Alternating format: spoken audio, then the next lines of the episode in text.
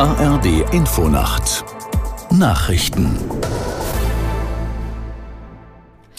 Um 1 Uhr mit Resa Waffa.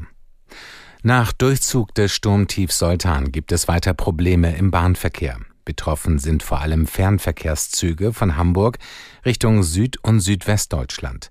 Aus der Nachrichtenredaktion Peter Behrendt. IC und ICE-Züge können den Bahnhof Kassel wegen Sturmschäden nicht anfahren und werden umgeleitet. Es kann zu Zugausfällen oder Verspätungen von bis zu anderthalb Stunden kommen. Das betrifft die Strecken von Norden Richtung Frankfurt, Stuttgart, Basel oder München und umgekehrt. Vor allem im Norden hat Zoltan Schäden hinterlassen. Umgestürzte Bäume behinderten auch den Straßenverkehr. Feuerwehren und Polizei waren im Dauereinsatz. Auch viele Fähren zu den Nordseeinseln fielen fielen aus.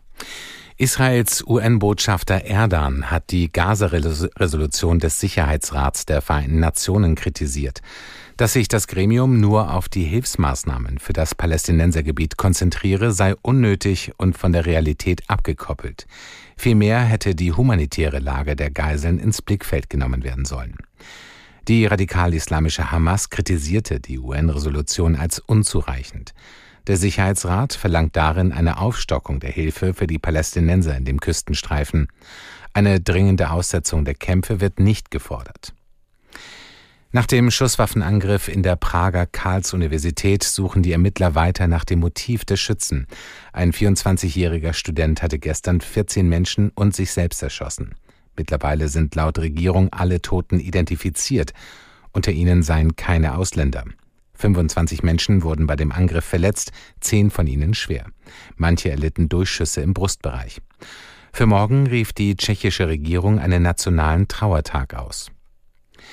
Der frühere US-Botschafter in Deutschland, Jeff Kornblum, ist tot. Er starb am Donnerstag im Alter von 80 Jahren in Nashville. Kornblum war von 1997 bis 2001 amerikanischer Botschafter, erst in Bonn, dann in Berlin. Nach seiner Zeit als Diplomat arbeitete er als Investmentbanker und war regelmäßig Gast in deutschen Politiksendungen. Manchester City hat zum ersten Mal die Club-WM gewonnen. Das Premier League-Team besiegte im Finale in Saudi-Arabien die brasilianische Spitzmannschaft Fluminense Rio de Janeiro mit 4 zu 0. Für Manchester City ist es der fünfte große Titel in diesem Jahr. Das waren die Nachrichten. Das Wetter in Deutschland. Es ist stark bewölkt, zeitweise mit Regen oder Schnee, plus 8 Grad bis minus 1 Grad. Tagsüber vom Nordwesten über die Mitte bis in den Südosten anhaltender Regen, in den Hochlagen Schnee. Höchstwerte 2 bis 11 Grad. Die weiteren Aussichten am Sonntag stark bewölkt mit anhaltendem Regen, später nachlassend 6 bis 13 Grad. Es ist 1 Uhr 3 Minuten.